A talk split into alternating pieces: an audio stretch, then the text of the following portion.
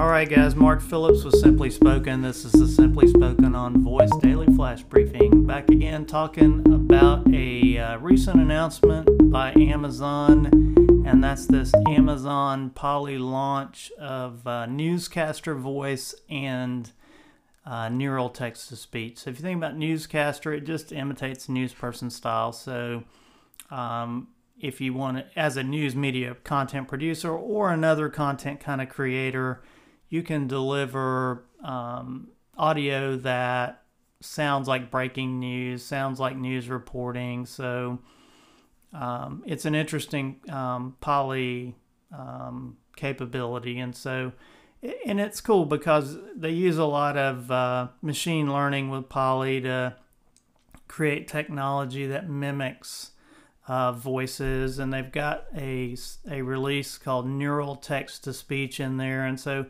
basically the way you can think about neural text to speech is they they use machine learning to quickly learn um, the differences in a speaking style for a speaker and then imitate that style. And so they've got um, 10 or 11 voices for um, English. I think th- three, yeah, three of those are United Kingdom English, and eight of them are U.S. English.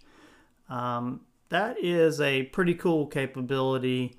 Um, so you got a couple of newscaster options. You've got some female voices, some male voices, and uh, that is an interesting, interesting development and a, kind of a nice proof point for um, generation. So kudos to the Amazon Alexa team for bringing that out. That's a, a new capability in Polly. So Hey, that's it for Simply Spoken on Voice Daily Flash Briefing. We'll be back again tomorrow, guys. Thanks.